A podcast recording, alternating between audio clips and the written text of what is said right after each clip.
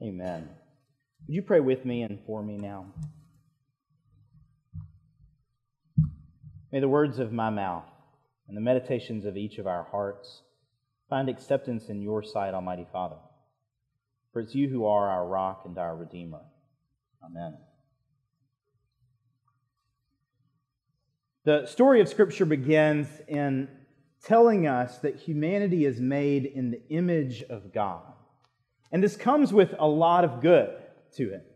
Primarily that humans are able to relate to God, that we can hear God speak, that we can know God's love, that we can see God at work in the world. We are made with a capacity like God so that we can be in close relationship with God. And also we're made in the image of God in a way that lets us reveal God's character to others when we act like God. But there's a danger wrapped up in being made in the image of God as well. But sometimes we confuse ourselves with the Lord. This is what happens in the garden where the serpent tells Adam and Eve the first effective lie that ever existed in all of creation that we know about.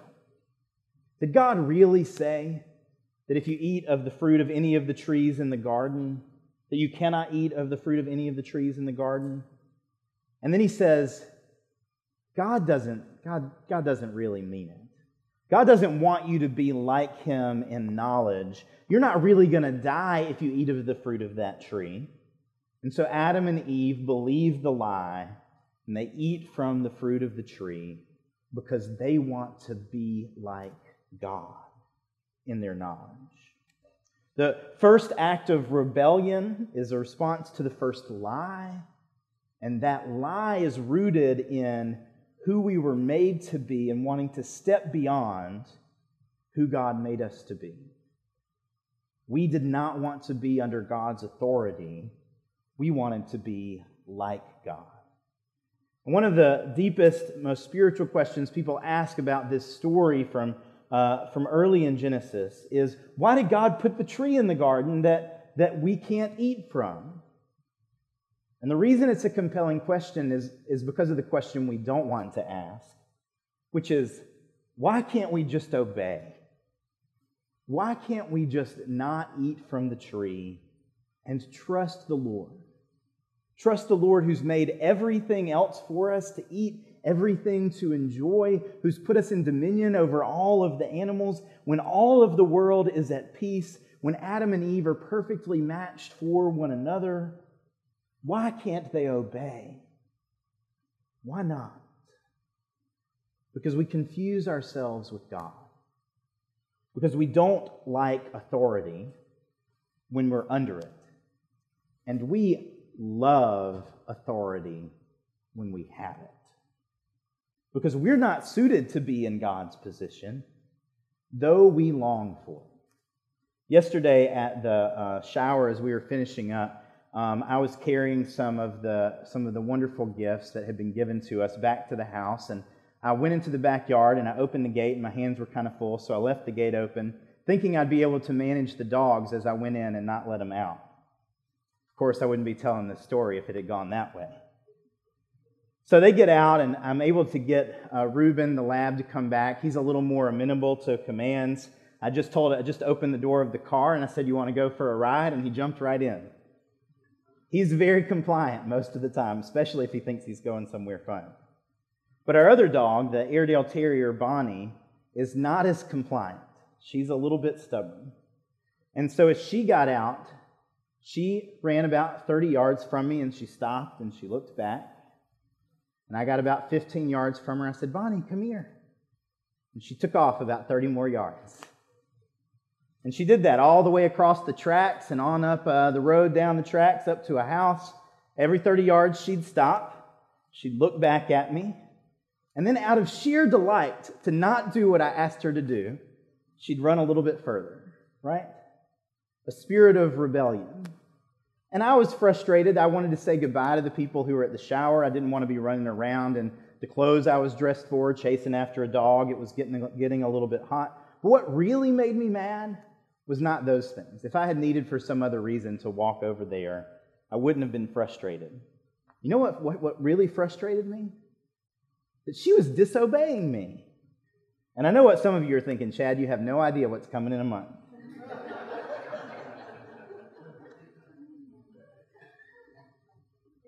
Even creatures other than humans seem to have this spirit of rebellion.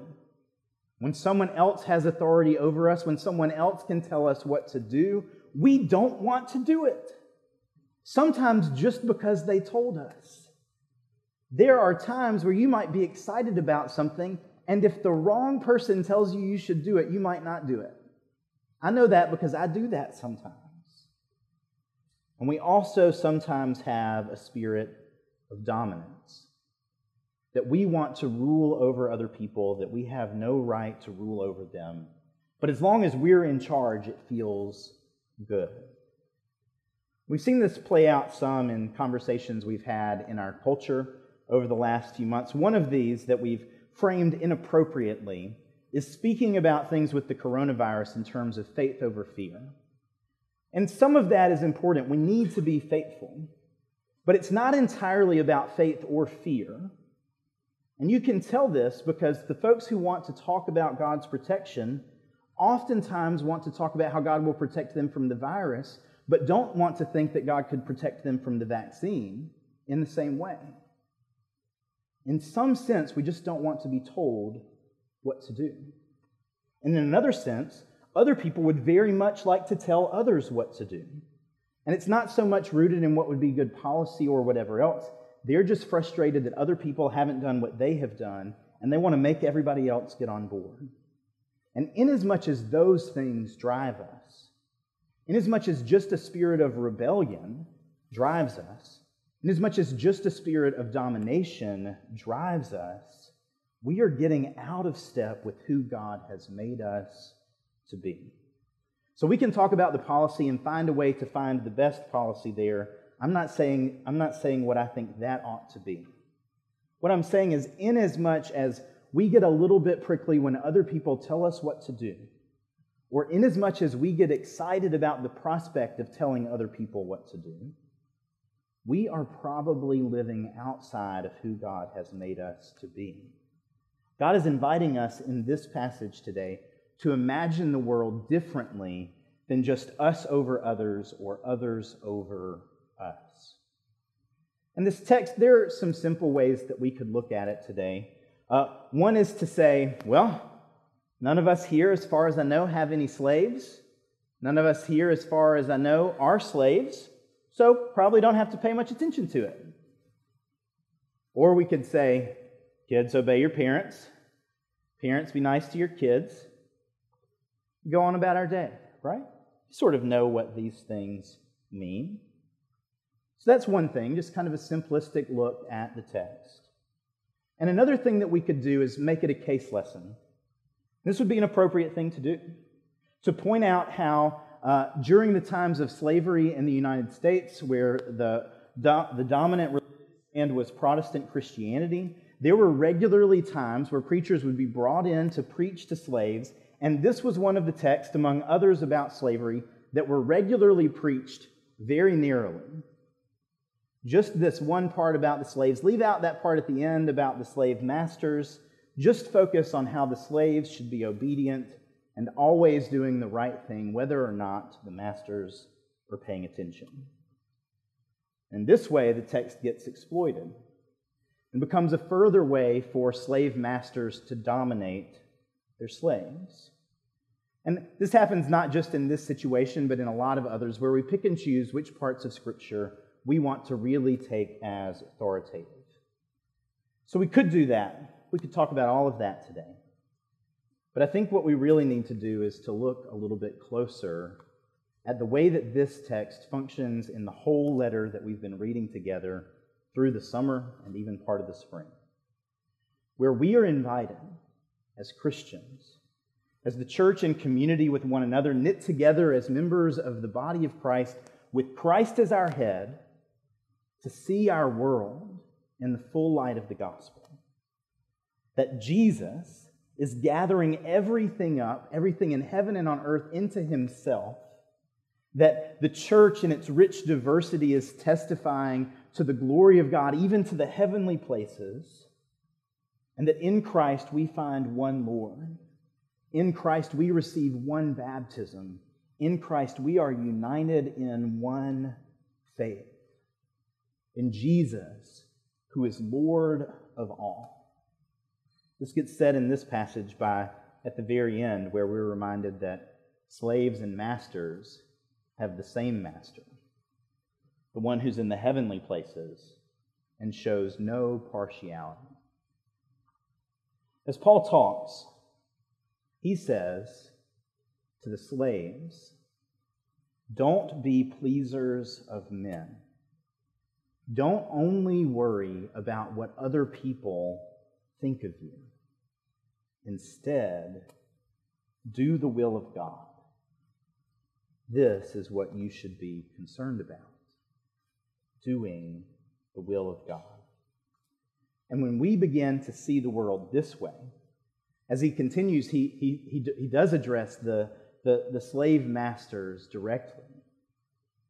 And he offers them a radically reorienting commandment that as they deal with people who are under their authority, they should remember that they have the same master, a master who doesn't see distinctions between slaves and free, who doesn't see distinctions between Gentiles and Jews, a master who does not see a distinction between men and women when it comes to his kingdom and their value in it.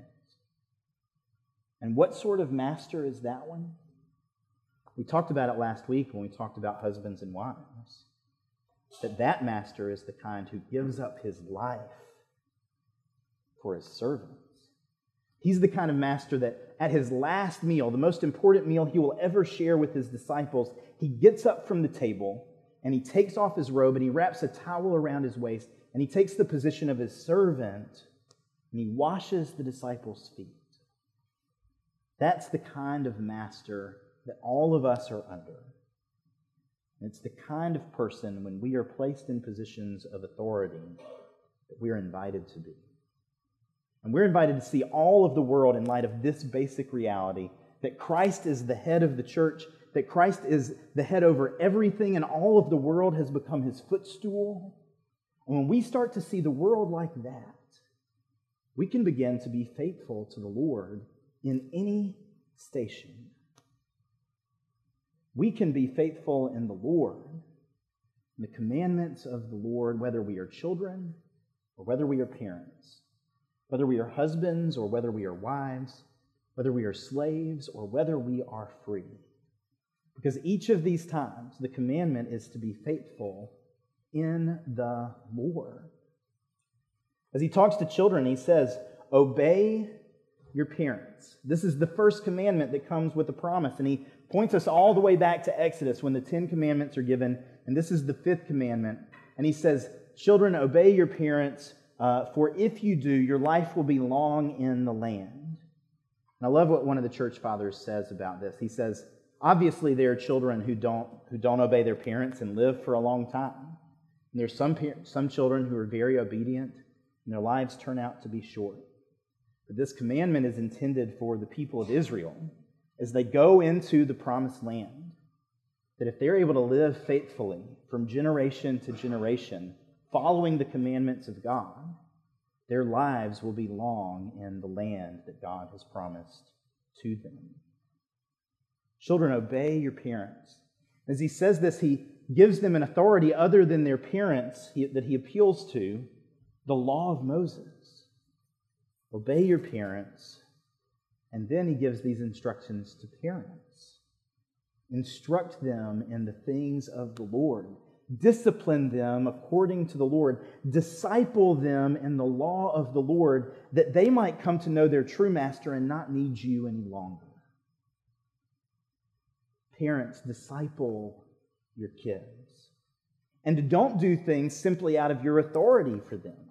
Don't do things that just anger them or frustrate them simply because you can and you're in authority over them.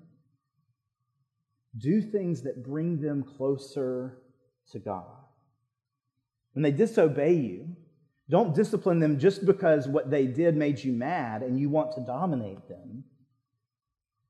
Offer them discipline that brings them nearer to God. They can know their place in the world with God as their head. This is what parents are called to do. All of it finds itself under the headship of Jesus. And then, when he talks about slaves, it works the same way.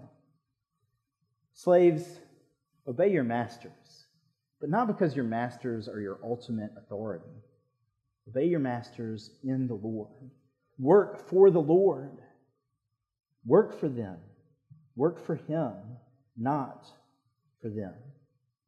In every way that you can, labor for the Lord, and know that whether or not the person over you appreciates your work or values you, the Lord sees it and knows it and will reward you. You can be faithful in this world because of the inheritance that is coming in the world to come. It doesn't make it appropriate for the masters to treat you poorly. It does give you a chance to be faithful in any station. So I wonder today in what ways you bristle at authority. I wonder in what ways you get mad just because you don't want anyone to tell you what to do. Many of you know I'm a Duke basketball fan. And as a Duke basketball fan, I happen to think that Coach Krzyzewski is the greatest basketball coach who's ever lived. Some of you might differ with me, but it's really not arguable that he's one of the best, right? Can we agree about that? And you know what's crazy about Coach K? Is that when Duke loses, if you get on Twitter, there are a bunch of people who say that they are Duke fans who think they can coach better than Coach K. You see it with your teams too. I know you do. That when things aren't going well, everybody thinks that they know what the coach should do. I even do it sometimes. When I text Benjamin Carroll about Duke basketball, I usually say, I'm not Coach K, I couldn't be Coach K, but if he'd just listened to me about substitutions, we'd probably be a better team. We have this thought that if we could just be in the position of power for a moment, if we could be governor, if we could be president, if we could be CEO of the company that we work for, if we could be the boss for a day, we could get it right. If everybody would just do what we say, everything would be good. And this is an expression of our desire to dominate. Even if we think it's only for a short time and it's offered in humility, we think we could do it better. And we are dissatisfied with our place in the world and unable to look at what it looks like for us to be faithful right where we are. And this text invites us to think about it differently. Rather than trying to reorder everything, God might be calling us to do that at some point. That might be a part of our faithful living into the gospel. But even as we work towards that, there are ways that today, in the positions that you're in, as members of a family, as employees, as employers, you should be careful about the ways that you respond to authority. This is true spiritually as well. One of the beautiful things about this particular passage is that the first part of it says that you should obey your parents in the Lord. And some of the church fathers loved to play with this, and they said it could mean two things. It could mean the Lord tells you to do, and that's good, but it also could mean that you should obey your spiritual fathers and mothers, the ones who have brought you up in the faith, the ones that have trained you in the ways of God. You should obey them as well. There's a spiritual component to authority that we should be aware of. Over the last couple of sermons, as we've looked at the section of Ephesians, I've told you that it is important for us as Christians to be under the spiritual authority of others. I have a bishop, I have a district superintendent who are over me in the church hierarchy. I have a covenant group that I'm a part of that can tell me what to do when we talk about important things and I'm trying to discern what is faithful. And I learned that from John Wesley, the founder of Methodism.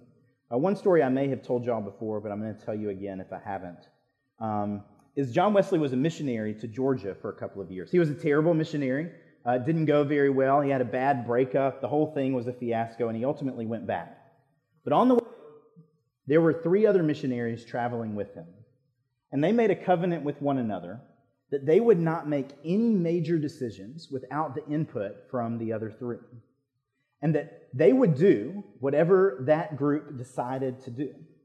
And if there was a tie, they would pray to the Lord and cast lots to decide which way it should go. They were under the authority of one another. So when it came time for John Wesley to decide to come back, he had to ask them, "Guys, is it okay if I leave? This has not gone well."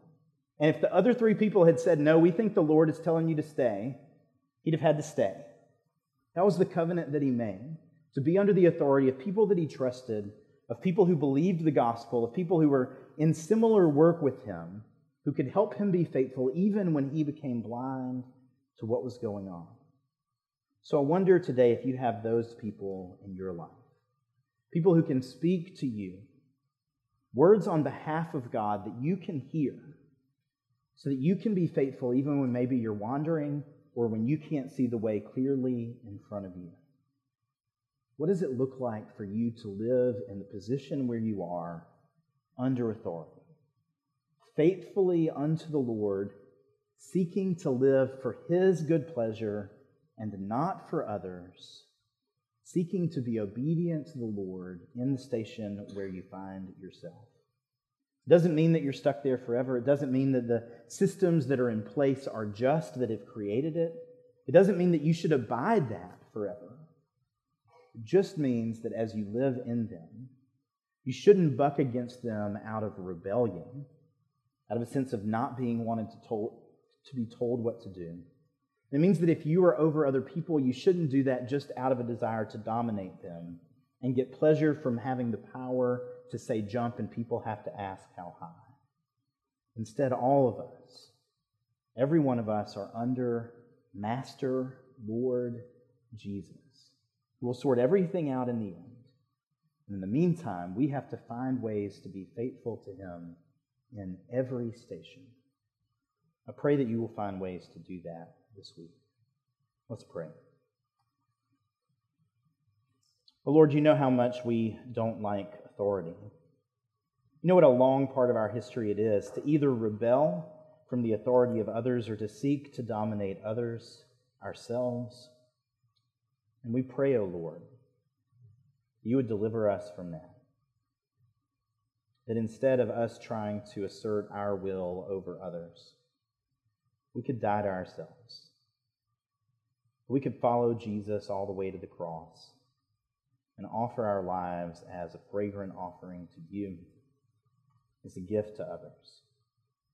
We pray that you would give us what we need to make sure that the gifts you have given us are being used to build up the church, to expand your kingdom, to serve and glorify you. We pray, Lord, that we could be single-minded in this. Whether we are people with a tremendous amount of power or no power at all, that we would know your power and live according to it. And that as that happens, Lord, that the radical nature of your gospel that puts the most powerful men in the world and the least powerful people and most vulnerable people in the world under the same master, that we begin to live differently. That we would know what it is to be under the care of Jesus, who's given his life for us, so that we could give our lives for others in his name. We pray this in the strong name of Christ our Lord. Amen.